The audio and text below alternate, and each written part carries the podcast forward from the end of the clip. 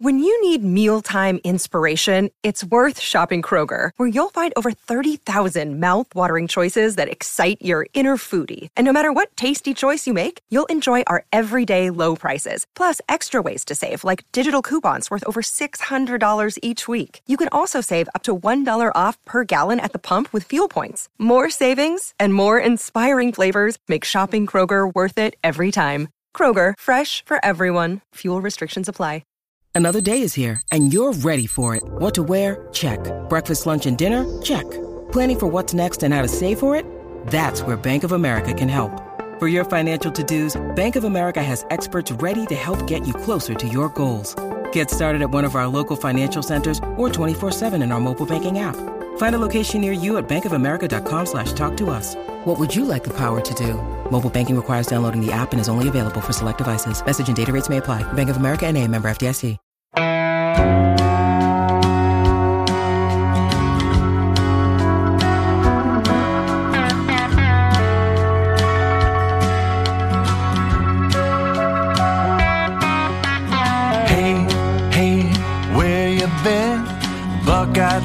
Talk is about to begin. Hey, hey, hey, come on in. Welcome back to your Wednesday Buckeye Talk. It's Doug Lane Reese. We're doing the 10 rants, 10 takes again. This is what we do on the Wednesday pod. We react to what happened on Tuesday. When I started this idea, I was going to do like half the rants myself and give the Texers half the rants. And the rants from the Texers are too good 131.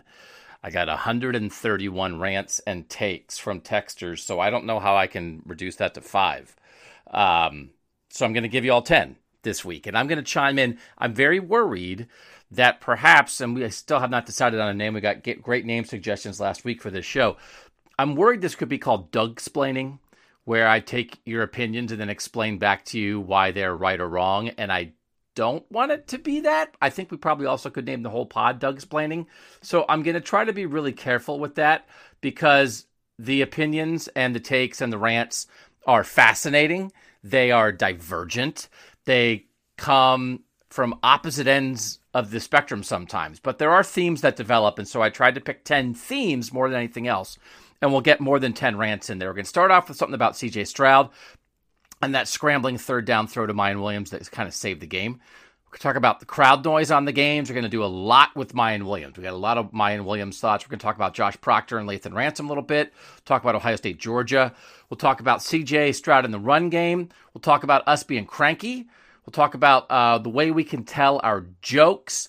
Then we're going to talk about generally, some people think um, it can be exhausting to be an Ohio State fan. I do want to talk about that a little bit. And then we'll end up with Ryan Day's play calling, where people do have a lot of thoughts, and I think we need to have a discussion about that. But let's get in to whatever this is. Buckeye Talk rants and takes on this Wednesday as the Buckeyes are 1 0 after beating Notre Dame. This is from the 303. Hot take. CJ Stroud was more impressive and more of an NFL quarterback against Notre Dame than in many 400 yard games last year. He knew he couldn't turn it over given the way the game went, and he didn't. Multiple times the receivers were not in the right place in the zone, and he never showed them up. He extended multiple plays. The one time Notre Dame brought the house, he calmly diagnosed it, stood tall, and drilled it to the team's sixth best receiver. A calm and professional performance that won't turn heads because of stats, but should be appreciated by NFL teams. I think there is a lot to that. From the 719, I'm irritated that people are already counting Stroud out for the Heisman. We don't win that game if he doesn't make those two stupid hard throws. One of two quarterbacks in the country would have made those. The other is Bryce Young, I'm assuming. I'm throwing that in myself. Additionally, the dude is so calm in the pocket, even with the pressure, looked like a complete pro the whole game. He'll get his mad numbers next week, but the thing that impresses me most is how calm, cool, and collected he is in the midst of the game, and he never forces anything. And then we'll do one more, and this gets down to that throw specifically from the 253. Not really a rant, but something I've been thinking about. I can't remember who it was, but I think one of you guys made the CJ Stroud, Joe Burrow comparison. Maybe it was Doug, I don't know. I think it was me. Anyways, when I saw CJ roll out and make those two tight throws in the sideline, I thought, you know who else is really good at that? Joe Burrow. He consistently displayed that ability his final year at LSU, and now he does it in the NFL. Just when you think the play is dead, he's running out of bounds or having a no way, that's a complete moment. Somehow he connects it. I'm not saying CJ is as good as Joe right now, but the ability to roll out, buy time, and extend plays is something CJ worked on this offseason, and I saw it Saturday night. So, that in particular, that is something CJ worked on this offseason. Um, Ryan Day talked about that a lot on Tuesday. He's a little quicker. a uh, little stronger, but also quicker, which lets him move around a little bit more. You know, it's one of those things. I, I asked CJ a lot of questions about that on Tuesday because I do think maybe in the moment I underestimated that play saved it. And I think that that is eh, really important in two different ways because they get into that third and three on the final touchdown drive. And they're certainly not the point. They were ahead at that point. It's not that they would lose if he doesn't make that throw, but they certainly would be setting themselves up to maybe lose, which I think is a super important point about the overall context of the game, but a super important point about CJ Stroud. They take over with 11:50 left in the game at their own 5-yard line, up 14-10. TreVeyon Henderson, five yards on first down, seven yards on second down to get him out of the shadow of the end zone, which I think is also really important. First and 10 at the 17. Short pass for four. Second down, TreVeyon for three. It's third and three from their own 24 with 9.44 left in the game when, when the play is not there. And CJ now has to go make something happen. If he doesn't do that, or if the ball, if Miyan on the sideline can't make that fingertip grab and toe tap, there's a million ways that play could have gone wrong. As CJ was explaining it, they worked that in the scramble drill earlier in the week. He said that's supposed to be a wheel route for Miyan. And as CJ said, he's not the uh, the fastest guy in the world, not a burner. So he didn't really beat his guy on the wheel, so it wasn't there. So then on scramble drill, Miyan ends up coming back to the ball after running that wheel route down the sideline. Also, by the way, that's maybe a tough spot to be running Miyan Williams, who's not a burner, on a wheel route. He said they had a play like that that didn't work in practice, right? I love when you hear those stories. We had that same kind of thing and it didn't work, but when it mattered, it worked. That play saved the game they very easily could have had to punt there. So you're punting up four from your own 24 yard line. Let's say you get, I guess, you know, Notre Dame would have gotten great field position. Maybe Notre Dame gets it up there. They're, they're 25, but they're in position. They're, they have a chance to do something again. Instead, they complete that play. They end up in a 14 play drive that marches them down. They're in a spot where they could lose, which I, I again, I'll save that for later, but CJ pulls them out of it. So I do think there's like three different things happening here. One is Heisman in a big moment, in a big game like that on a national stage, it is a stat contest, right? It is a highlight contest. And so when you do stats and highlights, those pl- that that kind of play, that's a highlight, right? But the stats, you know, in that moment, he didn't explode in the way that maybe you would have expected the Heisman front order to explode. All the all the things, all the caveats are known, right? So from a Heisman standpoint, okay, maybe you're not out, but also he didn't seize the moment. I mean, that's just a Heisman conversation. We have to be realistic about the, what the Heisman is. Now, also as I've said many times over the years, the Heisman's on a race. The Heisman is a, like a boxing match at the end. So you can tread water for a while. And if he throws six touchdowns against Michigan and they're undefeated, he's going to be in really good position. Right. So um, I'm just saying, I don't think he looked like the over, the favorite, the clear favorite, which he was in the betting lines. Right. The favorite based on that. Did he make now? Did he look like an NFL quarterback? Yeah, he did look like an NFL quarterback. They were look, they were clunky in the first half. Ryan Day said that again Tuesday. CJ said that again, right? It's kind of not there. And th- all the stuff we did talk about in the post game pod, and we did ask about on Tuesday that, like, you know, young receivers, are you in the right spot? Are you reading the right things? CJ thought the ball to Emeka, where we thought maybe Emeka should have settled down a little bit. He was saying, I'm not going to get my guy killed. I'm not going to lead him right into a defender. He said, I thought I threw a good ball. You know, like I thought I put it in the right spot there. So um, he wasn't as crisp in the precision passing game as we often see, but as many of you all pointed out, as Ryan Day pointed out, as CJ pointed out on that play, they're dropping eight, nine guys, right? So CJ says they're dropping eight into coverage, and they're playing, um, they're they're filling every hole in the passing lane. That's why there's nothing there in that third and three because where he looks, then he looks, then he looks, it's not there because they're dropping so many guys. So in the end, that was a an incredible play by a quarterback who I agree is one of the few quarterbacks who can make that kind of play. Was it a Heisman game? In a lot of ways, no. Do you beat a top five team? Do you make a couple highlight plays? Absolutely. So, was he at his best? No, he wasn't. He wasn't. Did he find it in the moments when they needed him? Yes. Yes, he did. Right? You read the Xavier Johnson situation, you see those two safeties coming. He talked a lot about that. He said, um, he said I wasn't hot yet. I was warm. Like those safeties didn't even get to him. That's now we jump to the Xavier Johnson touchdown, where in the slot, they blitz the two deep safeties at zero coverage. He was saying like you've always got to have um, a beater for zero coverage, right? Where it's like, what am I gonna do? You got to have a play. You got to be ready for that every game. That there's going to be something happening where they're going to bring the house on you. You're going to have no deep safeties, and what are you going to do? And CJ had something ready for that. So we know how smart he is. He he. I think you can't give too much credit for that third down play because just imagine them punting in that situation. So it wasn't uh, statistically spectacular. It wasn't smooth the entire game, as it often is. It was awesome in certain moments when you absolutely needed it, and absolutely if you have another quarterback in those situations, it's, it's very possible. Um, well, he doesn't make that play, and it's possible you lose the game as a result. So I think we can't give enough credit to the third and three, and we'll continue to have a CJ Stroud conversation. Was that helpful? I loved the conversation. Steven wrote it up uh, Tuesday afternoon. I loved the conversation with Stagey about Stagey about that play. He was saying like my and that's one of my he said that's my best friend on the team. I didn't know that. So he's talking about like that guy in that situation, how awesome that was, how he felt.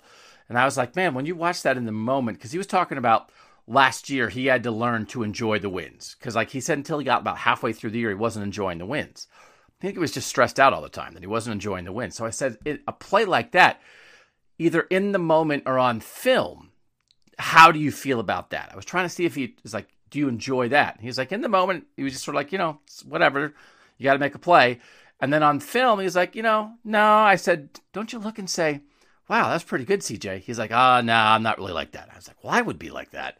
So huge play. He can take you all through um, through it. What he saw, what wasn't there, and again, sort of the newfound ability. Ryan Day's talking about his coach Mick. You get in better shape. You're a little quicker. You're a little more mobile. He could do it last year, but he's a little more comfortable doing it now. So we want to give credit to that play. And again, he had one like it to Emeka earlier in the game, but that play was really amazing. Quickie on this from the 614. It's our guy, Don R. Oh, I have a rant. First of all, I was really impressed by the defense and the overall play. Great game, and it played out so much differently than a lot of us expected. Now, the rant. I hate to watch games on ESPN or ABC. They turn up the ambient sound level so high you can't hear the announcers. They also must place a microphone in the middle of the band. What is the point of having Herbie and company commentate a game if you can't understand what they're saying? They started doing this a couple years ago. It's so annoying. I'm glad they may not be televising our Buckeye football games in the future. Great job as always with the Buckeye Talk stuff. Uh, listen, I in like when I rewatch an Ohio State game, you're I'm jumping around and stuff. I'm not really listening to the broadcast the way you guys do, but I did watch LSU Florida State that way, and I thought the exact same thing. I couldn't believe how so often after a play, I think it was Greg McElroy maybe was doing that game, the analyst is jumping in with commentary, and all you're hearing is the band. It's insane. I really am having a problem with the cheesy announcers who act like they're talking to a kindergarten class. And some of the directing of these shows, it's like, play the band, people like music. What is that? I, I don't like, let's do a football game. It's not a music concert. I like music concerts. But if somebody in the middle of the music concert came on stage and started throwing a football, I'd say, that's silly. Let the band be background, not primary. You have to be able to hear the announcers. I, I can't believe someone else sent a rant on this because I was going crazy during LSU Florida State over this thing. So, yes, turn down the band. The band is an absolutely vital part of college football, but it is background noise. Let's talk about football and let's not talk about cheesy ding dong stories. Let's talk about football during the games. Oh, so good. Miyan. A lot on Miyan Williams. From the 740, Miyan Williams is a better suited running back for this offense. He runs hard downhill and takes what's in front of him, whereas I think Henderson is still searching for big plays. Trey should be the number two back on this team. Multiple games last year and again on Saturday, Miyan has proven to be the more consistent player. Trey has the breakaway speed, but just as many no gain plays as big plays. Miyan is a much more consistent back and is better in pass pro. A lot like that. From the 937, I'm tired of the Miyan Williams slander. I've stood around all these years while everyone says he's just a spellback. If you need to rely on him to win, you're screwed. No, he runs hard. He never stops. He's the man. I sent this Saturday night uh, while several mixed drinks were in. I'm proud of my punctuation skills, to be honest. From the 937, always like the ones with the mixed drinks punctuation. From the 614, Right now, Miyan Williams is the best running back on the team. No one would say his ceiling is higher than Trey's, but against Notre Dame, he was breaking tackles better, had better vision, and had perhaps the best catch of the game, receivers included. I agree. I agree with that. That was a great catch. I also got chills when he had three defenders draped on him, and it clearly made him run even harder and angrier. If I were an opposing defender right now, I think I'd prefer seeing 32 in the backfield, meaning the, the defenders would rather see TreVeyon. Miyan has earned equal timeshare in big games, and I wouldn't mind at all if he got more work in the game. If he can, continues to play like this, he's not Master Teague. That I agree with. He's not Master Teague. He's better than Master Teague. From the 614, Miyan Williams is the best running back on the team and has been criminally underrated. Trey Henderson has more potential down the road, but Miyan is the man right now. His combination of strength, agility, and absolute dog mentality are clear to see. That if this one goes on, but we have um, we have the idea. And from the 908, Miyan should be the every down back. Henderson should be the change of pace back. Seven to 10 carries versus, and three to five catches a game. So, um, that's the Miyan pro side, and I double checked the stats on Miyan and Trey in this game. TreVeyon ended up ended up with uh, 15 carries for 91. Miyan ended up 14 carries for 84. At halftime, TreVeyon Henderson had five carries for 36. Miyan Williams had four carries for 20. They went Trey in the first series, Trey in the second series, Miyan in the third series, Trey in the fourth series, and then Miyan started the fifth series, and then Trey finished the fifth series. And there were only five drives in the first half. Second half, Trey series six, but they didn't run it at all. They went three and out. Miyan series seven, three carries for 15. Trey series eight, four carries for 19. And so they had eight series, eight full series into the, the go ahead touchdown drive that put them up 21 10. Going into that final drive, TreVeyon Henderson had nine carries for 55 yards, and TreVeyon, uh, excuse me, TreVeyon Henderson had nine carries for 55 yards. Miyan Williams had seven carries for 35 yards going into the go ahead touchdown drive.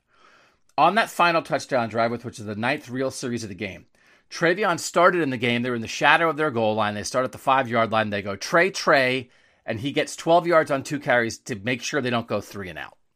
So let's not underrate that. Then they put in Miyan, and Miyan gets the final seven carries of that drive. They run 10 of the 14 plays. Miyan ends up going seven for 49 on that drive, plus he has the one catch for 12 yards.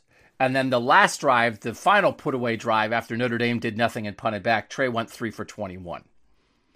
Final totals 15 for 91, Miyan 14 for 84. So Miyan had seven carries for 35 before the go ahead touchdown drive, and then had seven carries for 49 on the final touchdown drive. So he had half his carries and more than half his production on one drive that he did not start in the middle of the fourth quarter which I think is exactly what you want a spell back. I don't like that phrase, but like what a backup running back should do for you. Because in that situation, Miyan, who did not start the drive, because TreVeyon started the drive, it's a 14 play drive. Miyan's in like on play like four or five, is fresh because it's the middle of the fourth quarter and he only has seven carries. So he is fresh and the defense is tired and he's running through tackles, which is absolutely how that should work. That is exactly what Miyan Williams can do for you in that situation. What a fresher back who has not carried the load all night can do for you. What having two guys that you believe in can do. So, yes, Miyan Williams is better than Master Teague. The slander I think that people if you think there's been slander on this podcast, it's from my standpoint at least, it's me saying he's not a number one back for a championship team. And I have not changed my mind on that. So in the end, now, could you get into more of a split, less of a two thirds, one third? Again, TreVeyon got the first two drives. They alternated drives the rest of the game. It went TreVeyon, TreVeyon, Miyan, TreVeyon, Miyan, and TreVeyon also came in on that drive. Then it went TreVeyon, Miyan, TreVeyon, and then Miyan came in on that drive. No, no, no, we didn't. Then TreVeyon. Second half, TreVeyon, Miyan, TreVeyon. Then the last drive, TreVeyon started, Miyan finished. So they are basically sharing. The stats are 15 carries, 14 carries, plus Miyan had the catch. But that breakdown is also leaning a little heavier Trey early on, and before the final drive, Trey was averaging more yards per carry. So I just want to make sure that we are not putting too much on what was a great icing drive by Miyan Williams and that Ohio State offense, which is what Ohio State does. They wear you down. He's a great second back to a breakaway guy like TreVeyon. I I understand the passion around running hard and breaking tackles. I think if you have national title goals, you need a home run threat in the backfield. So what you need is your home run threat to run hard, like when TreVeyon then when he got in late in that game, I think in the final final drive and truck to safety, right? You guys saw that. So if I was reluctant or skeptical on Miyan at times, I do believe he clearly can help this team as a number two back. I think if you make him, I mean, really, if you really want to get to a point, so those carries are 15 and 14, and TreVeyon got the first two series of the game, and TreVeyon started the second half. If you're having Miyan in to wear people down and then go to Trey, I don't think you want to do that as much. I just, I think you're underestimating TreVeyon's uh, top level ability, and I think you're underestimating how valuable it is to be able to be the secondary back who can have seven carries in the middle of the fourth quarter or 11 minutes left in the game and then seven carries on a single drive, which is what Miyan had. He absolutely did his job, but that's his job right now. And 15 and 14, that breakdown, I, st- I, I still think it should be a little more TreVeyon. But if that's what it's going to be, that's what it's going to be. If you want Trev, if you want Miyan to get more, I think you're maybe just asking for something that's not going to be as effective as what this is now. So let me do this one quick from the 614. I love Miyan Williams. He's a good, solid player who is much better than his recruiting ranking and played really well against Notre Dame. But the idea that she should, he should have any more than 25% of the carries in a game of importance is flat out wrong to me. TreVeyon Henderson is a completely different is in a completely different league, and it drives me nuts that the cultish fans of Miyan Williams want to take carries away from Trey. I like a good underdog story like anyone else, but it needs to stop. I'm closer to that. I I am. Um, I I'm closer to that. From the 412, trying to save TreVeyon for the NFL is going to cost him a lot of money on his NFL rookie deal. Either he is upset about the lack of opportunity and probably has had the transfer word pop into his mind at least once, or he is on board with this plan to save tread on the tires. Either way, what feels like first round talent could wind up in the mid to late second round, if not worse. I don't know why Day is so averse to running the ball in general, especially then it's working. Then compounding that with them using Miyan as the hot hand when they do finally start to run, and I hope Trey is thinking, what the heck? Okay. So I do think this is possible. We're in a situation where TreVeyon Henderson's going to wind up being the lead back at a Power Five school for three years because he did it as a true freshman. Most guys don't do it as a true freshman. I don't know that in Trey's mind, and this is pure speculation by me, I don't know that in Trey's mind, three years of, of number one back carries is what he wants. Some situation where this is some split. It's a, clearly it was a split against the number five team in the country where it's some kind of split where maybe it's more like 60 40 than 75 25. I think he might be on board with that because then I think in 2023, he's the guy. And maybe he makes a Heisman run. And maybe they lean. Maybe he's up there the way J.K. Dobbins made a run at 2,000 yards and had a gazillion carries his true junior year after splitting time his sophomore year and it didn't work for JK, maybe it can it didn't work for JK as a sophomore. Maybe it can work for TreVeyon as a sophomore. I think Tony Alford can manage this.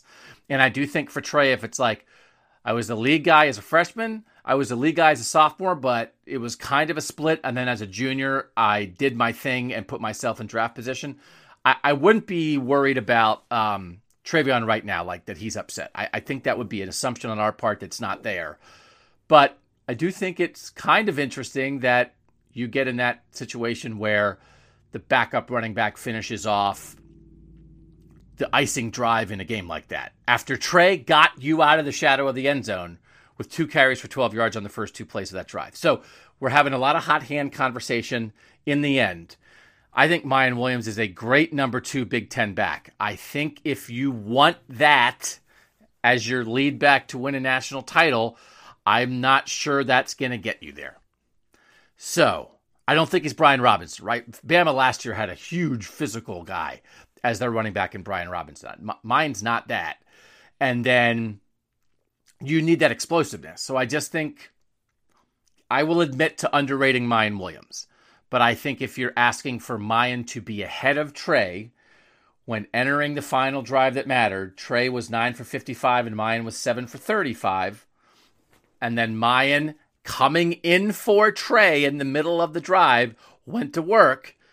Great job going to work. I don't agree with the leap of Miyan's now the guy, but we can continue that conversation. If your main point is Doug, you have underrated and disrespected Miyan Williams, I'll probably give you that point. He's not Master Teague. He's a good number two. He's a very good number two running back in the Big Ten. And we had gone through this in the preseason. He probably could start for all but like five teams in the Big Ten, but he shouldn't start for Ohio State. All right. All right. Uh, back with more rants and takes on this Buckeye Talk after this. All right, that got deep because people have lots of thoughts on that. This is another timeshare question from the 513. Pulling out Josh Proctor and playing Lathan Ransom was my favorite coaching decision at Ohio State in years. Not because I have any issue with Proctor, but because it showed decisiveness and accountability by the coaching staff. I have been so sick of the coaches playing older or more established guys and just riding out the ups and downs when someone isn't getting it done. Another guy should get an opportunity. If the second guy is getting it done, keep him in the game. From the 513. You guys have talked about ruthlessness in the past, and I think this is the first time in recent memory it has actually happened within game decisions, and I love it. That is the benefit of having a depth of talent, not just rotating a bunch of guys through the same spot or having security in case of injury, but having another guy to stick in when things aren't going right and the second guy having the talent to seize the opportunity. So I agree. I think it was the right move. It worked. Josh Proctor played five total snaps after missing the first tackle of the game. Perry Eliano asked about that a lot on Tuesday. There's a story on Wednesday morning at cleveland.com where Stephen Means laid it all out. But the bottom line is, Perry Eliano says, I never have a game plan for stuff like that going in. I coach with my heart. I love being on the sideline. I love giving, I love coaching with feel and seeing what's happening in the game, what our team needs, what our guys need. And he just thought he needed to get Josh Proctor out of there to settle Josh Proctor down. And then Lathan Ransom played awesome. So that was that. Doesn't mean Josh Proctor's not going to play anymore. I will say, I thought both Ryan Day and Perry Eliano really hit the like, we're going to need Josh. Josh, you know, Josh was great in handling this. Perry Eliano says on Sundays he talks to every single guy he has. So as a safety coach, he has a bunch of guys to talk to. Had a one-on-one meeting with Josh Proctor, just like everybody else on Sunday. Tuesday morning, he said Josh Proctor was in watching film. Perry Eliano's in there watching film with them. They said a lot, a lot of nice things about the way Josh Proctor was handling it. Almost such nice things it made me wonder if he's not going to play much anymore. But credit to Josh Proctor. Credit to Josh Proctor, okay?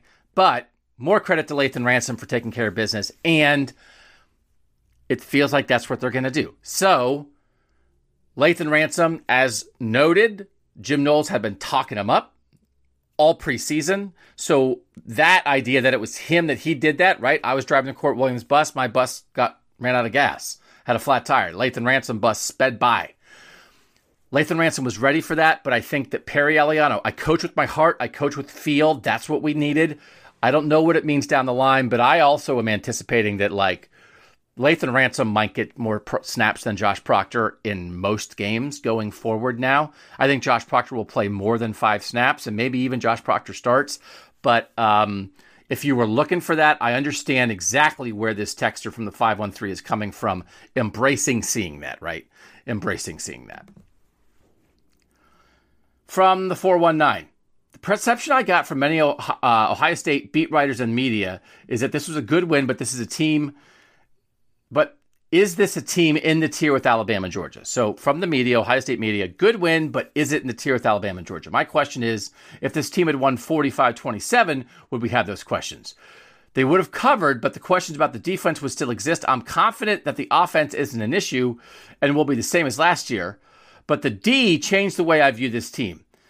The, they play. Um, that I'm feeling really good about this team's chances, and I feel better than I did prior to the Notre Dame game. So there's uh, sort of another like second general thing here, where some people were comparing Georgia's win over Clemson a year ago in the opener. What was it, 10-3? To Ohio State's win here, and why did Georgia get credit for that? And is Ohio State not getting as much credit for this? So, in the end, I guess it depends how you look at it. Georgia a year ago, when they shut down Clemson, the thing they're good at was awesome. And the thing you had questions about, you still had questions about. And if you don't think people were questioning Georgia after beating Clemson last year, they certainly were. People were like, I don't know, is this offense going to be good enough? JT Daniels, or is it going to be Stetson Bennett? What? Like George Pickens is hurt? I don't know. If like this defense is great, but I don't know. So this is the opposite of that because the thing Ohio State's good at wasn't as good as usual, and the thing they have a problem with was very, very good. So in the end, um, I can see why you draw a comparison there. And I think this texter spoke for a lot of people in saying, why are you saying that they're not in the same tier as Alabama and Georgia? And I just would encourage you to watch Alabama and Georgia defensively. uh, I just think the I think the general talent is still at a different level. And as well as Ronnie Hickman and Steele Chambers and the defensive line as a whole played. Um, and Notre Dame certainly had a game plan where they weren't going to stand back there and try to make throws, and they were going to try to limit what they were doing. I thought they did a great down, a great job shutting down Michael Mayer, which really matters. Perry Eliano talked about that. They had a game plan for Notre Dame's best player that absolutely worked. You get a ton of credit for that. You could sort of look at Notre Dame's best big plays as like maybe a little bit lucky. The missed tackle early, the bobbling catch in the sideline on their touchdown drive, you know, the Michael Mayer leaping play, the only real big play he made. Um, you know, the deep ball that Notre Dame hit was good. That was a legitimate thing. But um, I I just would like you've got to watch Georgia and Alabama. And the the side of the ball where Ohio State's talent pops the defense played great, but we're mostly talking scheme. They have really good players. Georgia's defense last year was like filled with first rounders. So where the talent pops is Ohio State's offense, and who we talking about the offense? TreVeyon Henderson, who some people think isn't as good as Miyan Williams, Jackson Smith-Njigba, who didn't play, and CJ, who made some big plays but wasn't at his best. Right? Offensive line played well, but we didn't see. They had 14 points and started at their five yard own five yard line with 12 minutes left in the fourth quarter. So where they pop didn't pop. Where their problems were was really good, but please watch Alabama and Georgia. And so we're going to have, a, I guess, is this the poll discussion? The poll discussion, we're going to have that in the I'm exhausted as a fan part, which is our second to last one. I'll save it for that. You have to look at everything in context. And I think you guys understand this. The standard is super high at Ohio State. We're talking about the Ohio State standard because nobody at Ohio State was happy to, to go 10 and 2 last year and miss the playoff. So we're talking about does it get you in the playoff? Can you win a national championship? And that means at times it sounds like you're talking down the win over number five Notre Dame and you're saying, how come they're not as good as the top two teams in the country? And it sounds like you're down on Ohio State, which I'll say for a second. Okay. That wasn't that good. That wasn't that good by me. This one's better. From the 419, hear me out. I really feel like you guys blow off the idea that CJ should run more. Notre Dame was very keyed in on CJ not being a running threat. They drop guys into coverage, and they have basically zero concern about keeping their eyes on the quarterback. Without Wilson and Olave, CJ can help these younger receivers out by giving defenses something else to worry about. He could have scampered out of bounds for 10 yard gains all night, and that forces the defense to bring guys closer to the line and let those receivers get more separation on longer developing route concepts. When the quarterback has to be accounted for, you can't bracket guys as often. The entire offense is helped when CJ scrambles for 25 yards a game. It's about lifting up these younger guys as a veteran. So, CJ sort of talked about that specifically and said, I don't want to run because I don't think my receivers would like that because they're out there doing work and trying to get open and they don't want to see me running around. That's a paraphrase. I still don't think that's the answer. Some other people have come around more on CJ Stroud needs to run. He needs to run to throw. He needs to run. He needs to use his legs. I like when in football we end up using the phrase use your legs. I do it too, right? It's like, hey, are you going to use your legs to go to the park? It's like, am I going to walk to the park? Yeah. So he's got to use his legs. Legs is walking and running. He has to run to throw. Does he have to run? I mean, if we're talking about three scrambles a game for 21 yards, right? That's fine. Like that's not. I, I don't. I don't think it's zone read. I that's just. I mean, Tom Brady doesn't run zone read. I don't think that's what it is. Little scrambles here and there, sure. I mean, if there's free yards to be taken, especially if they don't respect it, I mean, I, I get that. But I don't, I just think you might be waiting for something that's not going to come. I, I know some other people think that this, there can be more to this. And I do think in the modern passing game, when you are that threat, especially when they're dropping eight and nine, as, as, as they, Notre Dame was doing a lot, and you're staring at coverage and everybody's back and you have plenty of time and there's not much pass rush and you're in control but nobody's open. If there's a free seven yards, take a free seven yards. If that's the point, three to four scrambles a game for 20 to 25 yards, if that's the point, I'm not disagreeing. I also think they're fine without it. I mean, that's not in the end what the deal is, but you're talking about be enough of a run threat to open up more throws. If you're asking for more than that, I just think you're asking for the wrong thing because that's not what they asked Tom Brady to do, right? And this guy, this guy is a pick you apart kind of passer. So I don't love the conversation because I almost feel like scrambling for 25 yards, that's like a yeah, okay. Like that's not a long conversation to me. That's not a should CJ run more conversation. I'm not disagreeing with the texter saying what they're saying, but that's not a do we need to sit down and talk about how this offense works? That's on occasion, do you need to take it if it's there? Great. But more than that, I'm just not there. And I think I think you're waiting for the wrong thing. Um, if you if you wind up trying to wait for that. Okay. Very relevant. Now we're getting to two super relevant ones. From the 419, after night games, it might be better to record the post-game pod the following morning. Two of the three hosts, obviously you mean me and Nathan, just say it. You don't have to be vague. The old cranky guys were old and cranky. Just say it. Sounded exhausted and cranky. The information broadcasted was solid, but it was difficult to listen at times. Just my two cents. Thank you from Handsome Tom. So, Handsome Tom, I say cram it. I'm just kidding. I don't mean cram it. Uh, we probably were cranky. And you're probably responding to the fact that Nathan didn't like me interrupting him when he started doing coach speak early in the podcast. I just I don't allow coach speak on Buckeye Talk, but he was like, I just love to hear myself talk. So he's in the moment. I just hope you all noticed that when Nathan took a personal shot at my personality, even though it's true, just because something's true doesn't mean it doesn't hurt feelings. And I'm gonna I almost said something there, but that I'm not allowed to say now because of something I'm about to read. Um, I also I thought it was magnanimous of me to let that go by. But I like that. I mean, I like real conversation. What are going to do? Edit it out when we snap at each other? I mean, you get it. But also, it stinks to be up at four and five o'clock in the morning. We were up. I mean, we were like at four thirty in the morning, still recording that pod. It blows up your whole week. I'm still exhausted from it. Like it's insane. It's why I'm not going to do this forever because like it's I can't.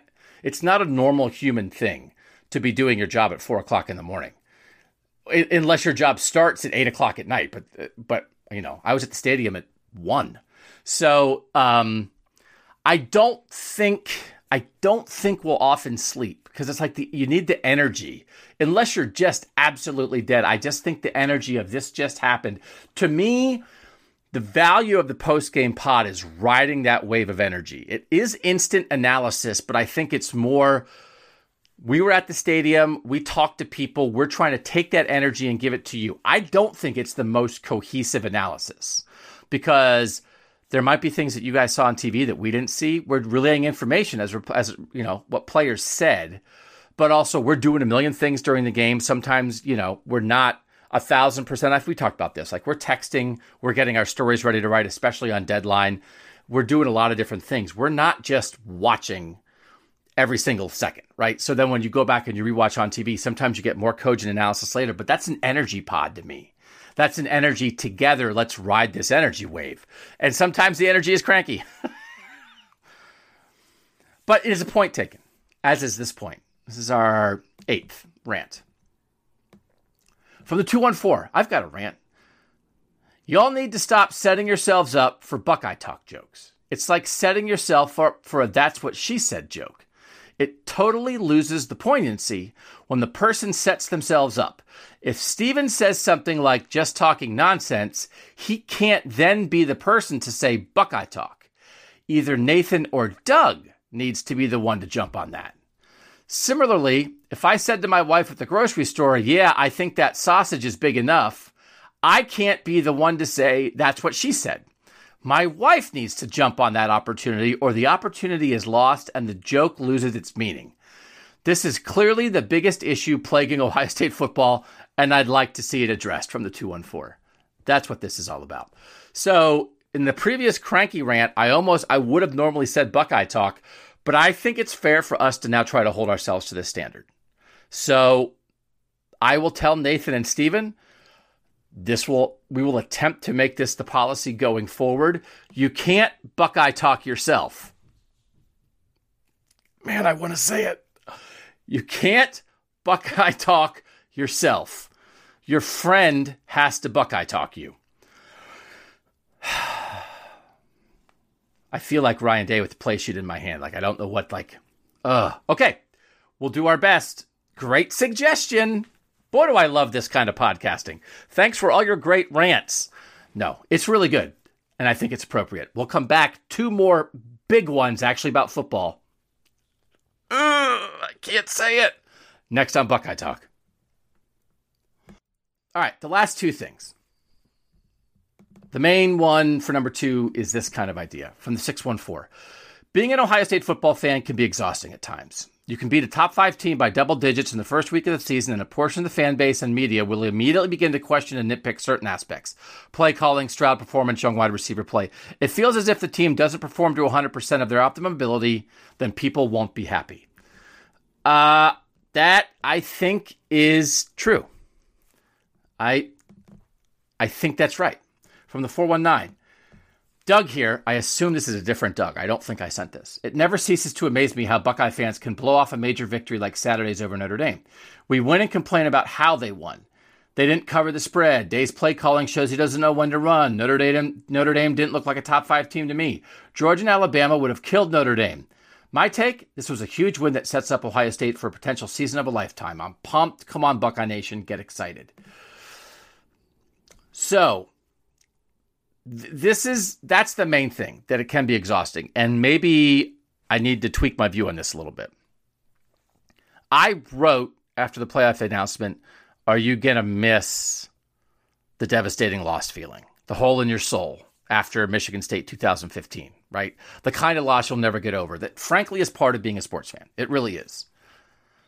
Maybe what a 12 team expanded playoff will do in a world where Ohio State's going to make it every year, maybe it will decrease the exhaustion level after games like this because there won't be any reason to have a ton of talk about positioning and comparison and how do you look against Georgia and Alabama and that kind of thing because you're going to make it, especially because you just beat the top five team.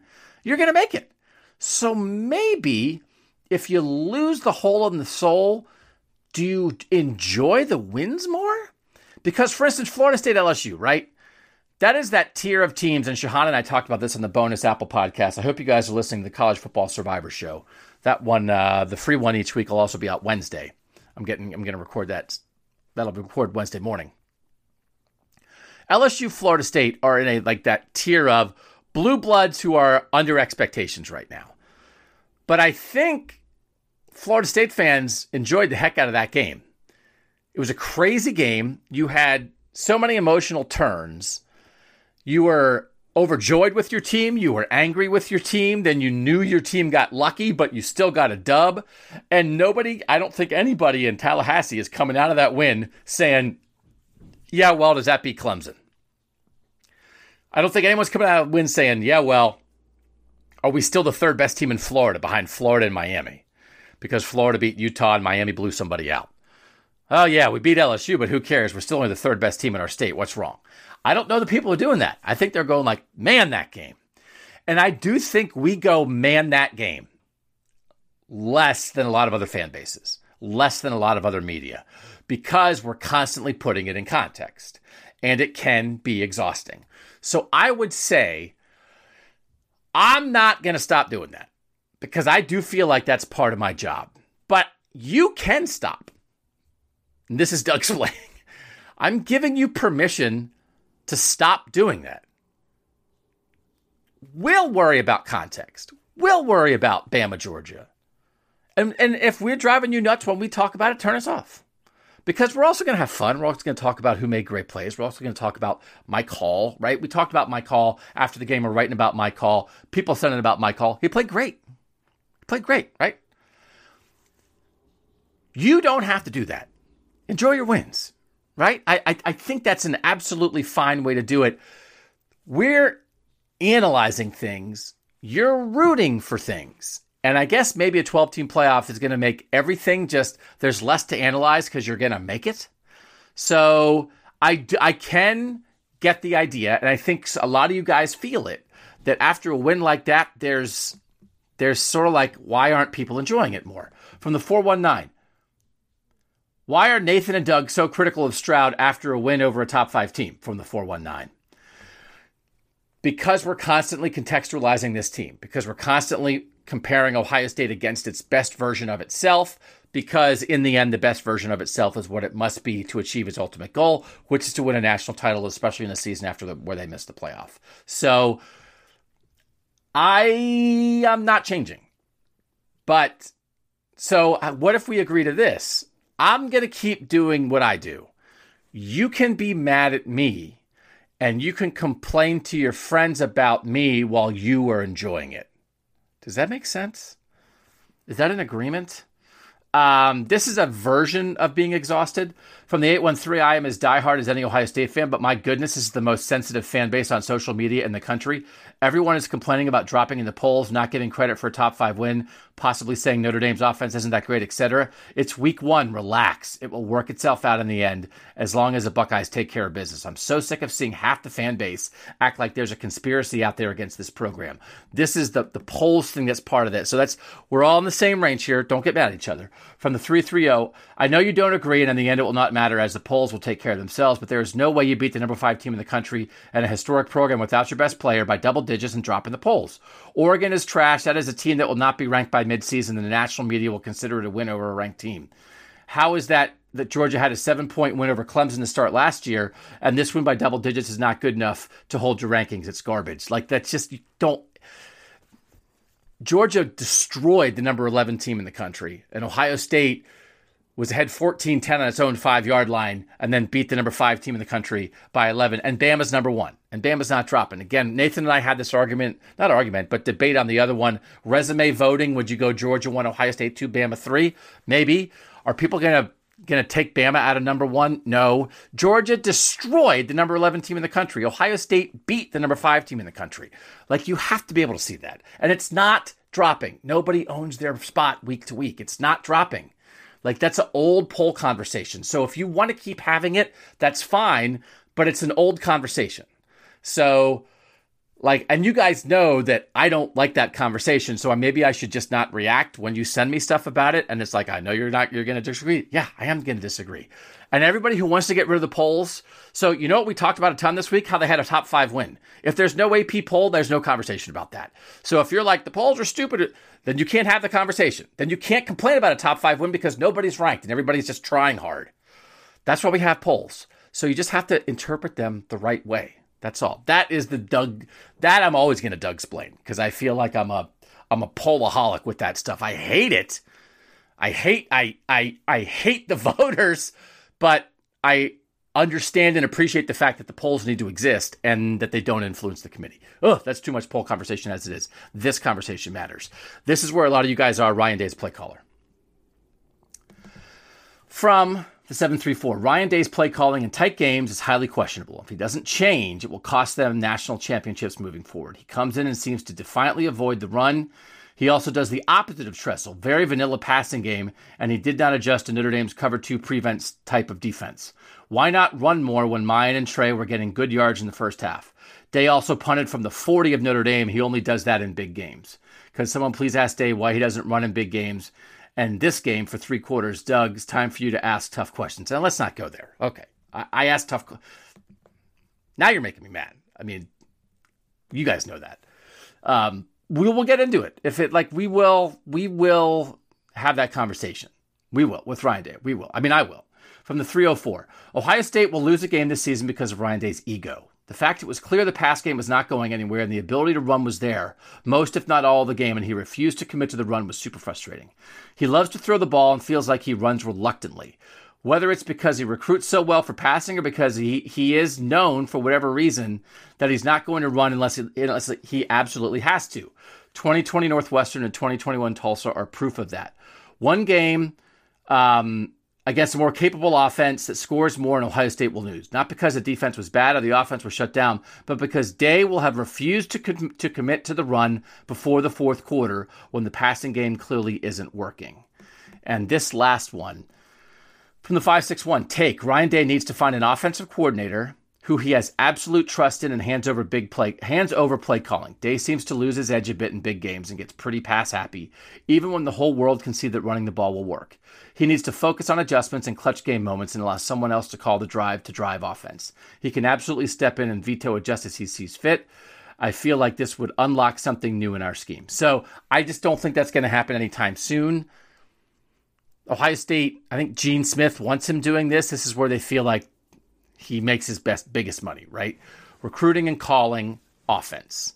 So, this is where I probably have my biggest quibble with the idea that Ohio State like was always going to win, that Ohio State sort of controlled this game. It's because they didn't. And again, the the idea of like we got physical, it's what you well you didn't until the final drive. So we had to win this way. Well, you kind of had to win this way when you're only up 14-10 with 12 minutes or whatever it is, 11 12 minutes left in the fourth quarter. You had to win that way, which is a 95 yard, 14 play, seven minute drive, 10 runs, four passes to ice it because you weren't doing that before. Because you weren't throwing it especially well. You weren't. But you also weren't running it. Second drive of the game, no runs. Third drive of the game, two runs. Fourth drive of the game, two runs. Opening drive of the second half, no runs. Right? I I think there is something to this. And I do think Ryan Day is always waiting. He believes in the pass game and believes in CJ Stroud so strongly. He's always waiting for it to come around. I do think it's a lot like shooting you out of a shooting yourself out of a slump as a three-point shooting team. The Warriors are going to always take threes. And maybe you lose a game because you keep taking threes because you're so confident they're eventually going to start to go down. And if they do start to go down, you're going to blow the other team off the court. But if you keep shooting them and you give up the opportunity to throw it inside and get easy layups and dunks and go to the line, you might be passing up a chance to win that way when it's there. So Ryan Day would say, We did what we needed to do, but I would say, Well, let's not act like you did it all game. You did it for 12 minutes.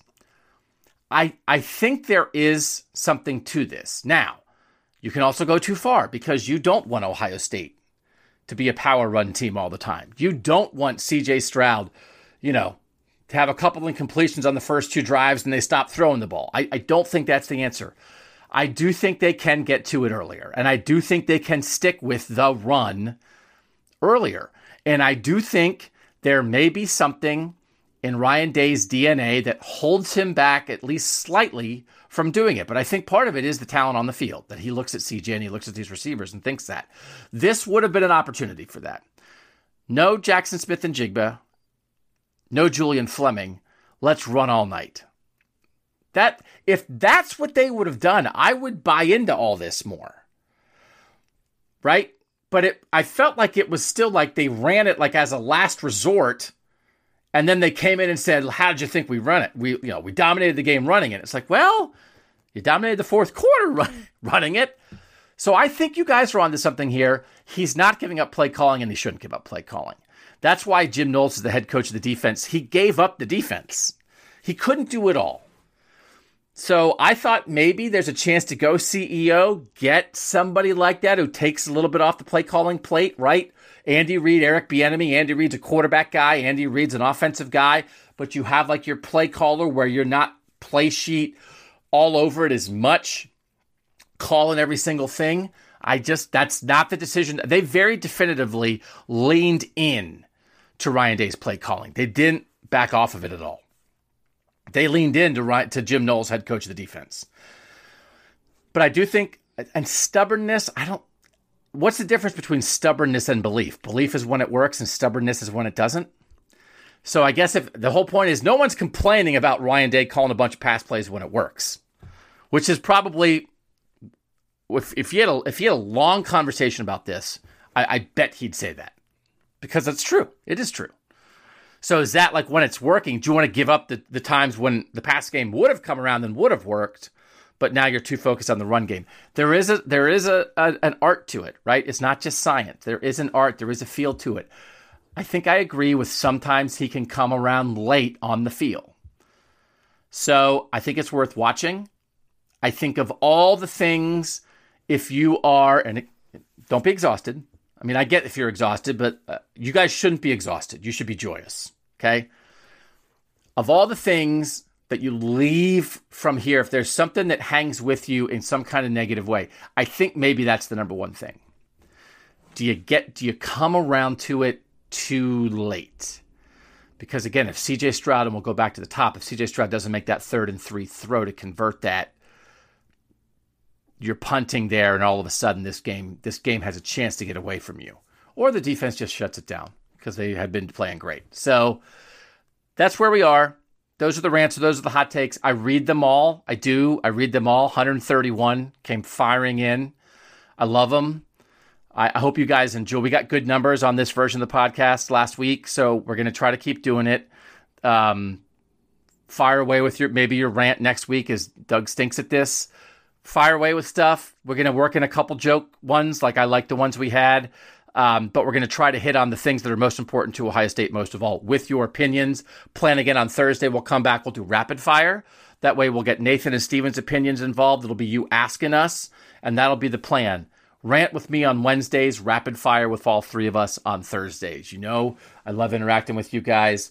We love you guys reading at cleveland.com slash OSU. We love you being part of the text at 614 350 3315. If you want some of that instantaneous reaction Tuesday afternoon, because we're not dropping the pod Tuesday afternoon, we do put up a couple videos right away after the news conferences on our YouTube channel. Just go to YouTube and put in cleveland.com and Ohio State, and it'll pop up. We had two of those up Tuesday afternoon if you want a little mini dose of Buckeye talk then. Thanks for being part of it. Thanks for hanging with me. I'm Doug Lesmerises, and that was Buckeye Talk.